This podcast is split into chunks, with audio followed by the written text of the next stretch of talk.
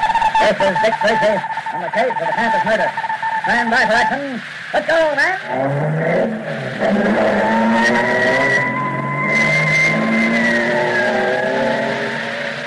Yes, it's Dick Tracy, protector of law and order.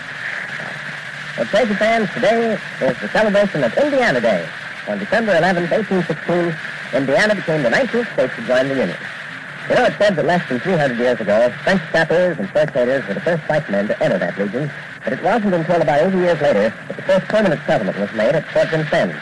And as late as 1811, Indians were still making trouble in the area, but General William Henry Harrison, who later became president, waged war against the unfriendly Indians who followed Tecumseh. He defeated them decisively, if you recall, in the Battle of Tippecanoe. There was practically no trouble after that. But five years later, Indiana became a state. 300 years ago, a wilderness, today, the self-ranking state in population. Yes, three and a half million people are proud to make their homes in the Hoosier State. That's Indiana's nickname. The state flower is Virginia. Its capital, Indianapolis. Indiana's motto is the crossroads of America. So Tracy fans all over America have joined the people of the Hoosier State in saluting the 130th anniversary of Indiana's becoming one of these states. And now, it's Tracy. A man has been killed and $10,000 is missing. All this followed a football game at the exclusive Calvert Academy. The murderer had vanished, and it looked like the perfect crime until Kit Nichols, a member of the Board of Trustees at Calvert Academy, came forward with some important information.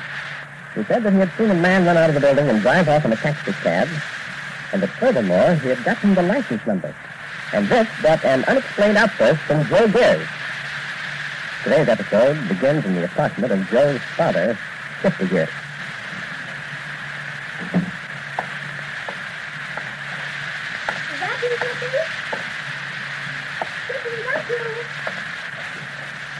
Go down in the living room.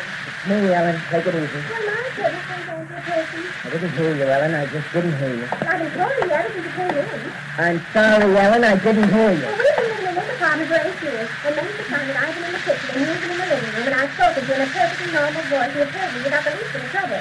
I think you must be getting dead. Look, is that the only subject in the world you can talk on, Ellen? I'm sorry, Christy. I didn't mean to rob you. No, it's all right, Ellen. Forget it. You're worried about something, aren't you, Christy? No, I'm just nervous, that's all. Please don't bother yourself about it. Was it an accident, Christy? Did you run into somebody with a cab? Don't be silly. You know I'm a careful driver. I've never had an accident, and I don't aim to.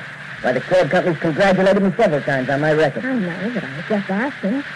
Because there's something pretty heavy on your mind, I tell you, forget it. sister. We've been married a long time. We've been very close to each other. We've never had any secrets that we didn't share the one with the other. Isn't that right? Yeah, I guess that's right. Then why don't you tell me what's worrying you? For heaven's sake, Ellen, will you stop cross-examining me? I'm sorry, sister. Was it a good day, Happy? I wouldn't exactly call it my birthday. sister, something hasn't happened to Joe, has it? But Please tell me, sister. I've got to know. Oh, No, Ellen, Joe is fine. He's just fine, I swear. to you. Oh, oh, thank goodness. Thought maybe something had happened to Joe and you're afraid to tell me. Nah, Ah, nothing could happen to Joe. That boy of ours is a rugged kid. Imagine him going to Calvert Academy and being so high in his studies in the first ten in his class. Yep, and he made the junior high football team. Did you see him playing the game? Sure, I saw him playing the game. Uh, but I sat over on the other side of the field. How did he do it? Well, how did he do? He won it. That's all. He won it. Oh, my, I just wish I could have seen it. He intercepted a pass on his own 38-yard line and then fought all the way up the field for the touchdown that won the game. Did they cheer for him? Sure, they did. They knocked themselves Oh, out. my goodness. And did you see Joe after the game? Uh, no, no, I didn't. I, I couldn't. I, I had to get away. Oh, you should have seen him. He's at that boarding school all the time. He looks forward to seeing him. I'll write him tonight and tell him you saw the game. Yeah, do that, will you? And now you just sit down and eat your supper. I think the whole trouble with you is you don't eat enough. I'm not hungry. Nonsense. I cooked all your favorites for tonight. I told you I'm not hungry. All right. You don't have to eat. Well, at least I hope you saw Professor Kimberly before you left Calvert Academy. It's been so nice to us. It would have been rude if you'd I left. saw Professor Kimberly. How was he? He was dead, Ellen. He was dead. Oh, Somebody killed him. oh no, sister. Oh no. He was our friend. He was so good to Joe. He was at the door, Ellen. Oh, I'd like to talk to Mr. Shifter Gears. Ask him to come in, Ellen. will you come in, please? Yes, thank you. I'm Inspector Dick Tracy, and this is Mr. Pat Patton. How do you do? I'm 50 years. I'm here to take you into custody, Shifter. You must be mistaken, Mr. Tracy. What did you want me for? Well, I don't want you for anything. And I've been ordered to pick you up and take you to Calvert County to accuse Duffy White. What's the charge? The murder of Professor Monty Kimberly. Mr. Tracy, that's impossible. She's right. It's impossible. Ellen, Yes, Mr. look at me there. Remember you said that we've never had any secrets from each other? I remember. Well, we still haven't. I've never killed anybody. I know that, Mr. You don't have to tell me. No matter what they do to me, don't you forget that. I won't. I'll let you take a few personal belongings with you, Shifty, but let's make it fast. We've got to get going. You're making a terrible mistake, Mr. Tracy. Well, I have nothing to do with it, Shifty. I told you that I've been ordered to pick you up and deliver you to Chief White. And what, Mr. The sooner we get going, the better. Well, it's not just me, Mr. Tracy, Mr. Patton. I I don't care about myself. But you're going to do terrible harm to two other innocent people. My wife, Ellen, and, and my son. Oh. Is your son, Greg Rules, the one who goes to Calvert Academy with me that touchdown? Yeah. that's, that's Hmm, quite a little trick on it, doesn't it, Tom? Yes, it sure does, do. You mind if I ask a question, Kitty? What is it? Doesn't it seem a little odd that the son of a taxi driver should be going to a swell school like Calvert Academy? What's odd about it? Our boy's good enough for any school in the country. Well, I wouldn't even like that business yours. Sure, your son's one of the finest young halfbacks I've ever seen bounce down a field. And I'm positive he's even better at his studies.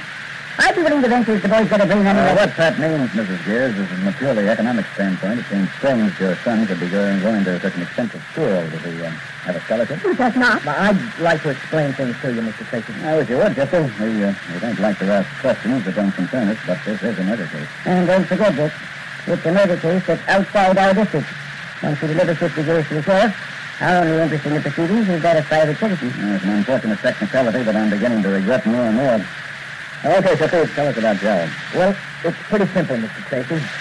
It's just that I've always wanted Joe to have the advantages in life that I couldn't have. We've had a good life together, sister. I know we have, Ellen, but you see, Mr. Tracy, I've worked pretty hard driving a cab, and I've saved my money so that Joe could have the education that I missed.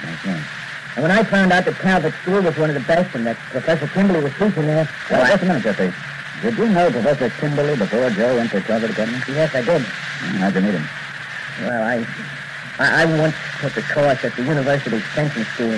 Professor Kimberly was the instructor. I didn't do so good at the course, but I got to know Mr. Kimberly. We used to talk quite a lot after classes. Please don't laugh. Nobody's laughing, Jeffrey. Now, go on. Well, as I say, we used most of our savings, but with Professor Kimberly's help, we got Joe into Calvert. And he's done well there. He's in the top ten of his class. Now, that I have no doubt, man. Uh, Jeffrey, I'd like you to tell me what you did on the afternoon that Professor Kimberly was murdered. Well, when I was through hacking, I drove out to the school. You see, I own my own cab, and I parked it where I always do by Blairstone House. And Just why do you think that? Well, Blairstone House is where Professor Kimberly has his office and his room. I still don't understand why you had to park just there. Well, you see, Mr. Tracy, I'm, I'm just a taxi driver. Now, I'm not ashamed of that, but, well, I, I didn't want people in the school to know that Joe's father wasn't an important man. You know how things are. I was afraid it might hurt Joe in the school. No, I disagree Well, with you. maybe I, I was wrong, but that's the way I figured. So you parked your taxi by Blairstone House. Yeah. Yeah, it was well hidden there. Very few people could see it. And then I, I went over and watched the football game, and I saw Joe make that touchdown. I'll still remember that for a long time. so would I.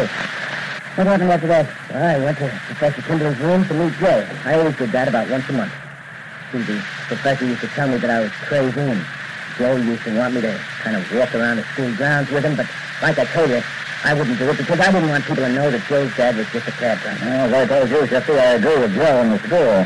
However, nothing would affect Joe's popularity at that institution. That's uh, what happened. Well, after the game, I went up to Professor Kimberly's rooms and knocked on the door. There was no answer, so I opened the door and walked in to see if what he intended to do in case he was out. Come on, Jeffy. When I got in the room, I... Well, Professor Kimberly was lying on the floor by the window. What did you do? I ran to him, lifted him up, and sat him in the window seat. And then I, I shook him a bit to see if he fainted. Then I, I thought he'd been beaten over the head. I listened to his heart and realized that he was dead. Then I, I heard somebody yelling outside the window, and I saw that open safe and the blood on the floor, and I realized that everyone would think that I murdered Professor Kimberly. I was panicky. I ran away. You left the body on the window seat. Yeah. And the window was open, Dick. Yes, I know, Tom. Well, what'd you do next, Shifty? Well, I ran down the stairs and got into my cab and drove away as fast as I could. Oh, I was scared, Mr. Clayton. I'm still scared. But I had nothing to do with the murder of Professor Kimberly. Listen, please, sister, had nothing to do with it. The professor was his friend. Please, don't take me away, Mr. Clayton. It, it might ruin my kid's life. I'm sorry, Shifty, but I have no alternative. Go under arrest. In a moment, we'll return to Vic Chester. But first, it's Grand Night Buffoon tonight because this is the night of the great Blue Bing Crosby show. Yes, sir, Wednesday's Bing's Day, the day for you to hear Bing Crosby sing the songs you like to hear as only Bing can sing them. The new Bing Crosby show is a little sort of spectacular with John Scott Carter and his orchestra, the rhythms of the charioteers and the pianos with Henderson. And don't forget to listen for Bing Crosby of ABC tonight. Wednesday night is Bing's Day night. Wednesday is also the time for that fun and money show, Pot of Gold. Happy Felton supplies the fun, who also has a hand in supplying the money. Because he's the fellow who sings the fool on the Pot of Gold program. It's another Wednesday ABC Potter. Now, whoever Happy calls on the telephone tonight may win a thousand bucks. Could you use it? Hmm? So floating, too, is Arlene Francis on the affairs of Aunt Scotland. And for a crazy comedy, the like of which you've never heard before, laugh with Henry Morgan tonight. Guilford Thompson Entertainment, The Affairs of Anne Scotland, Bing Crosby, Pot of Gold, Henry Morgan, ABC Wednesday night. And now, back to the Tracy. Sending those me that 50 years is going to be hung on circumstantial evidence. Yeah, not if I can help it, Patrick. This isn't your department, Dick. Don't stick your neck out. There are too many people who'd like to break it. Is Dick Tracy going to ruin his reputation to save a possible murderer? He may be flirting with more trouble than he can handle. Better tune in tomorrow for The Adventures of Dick Tracy, written for radio by John Ray. This is George Gunn speaking. So, Tracy fans, do you have a number of favorite heroes? Well, sir, you're going to add one to your list when you hear Sky King, because when it comes to dangerous adventures, no one can match.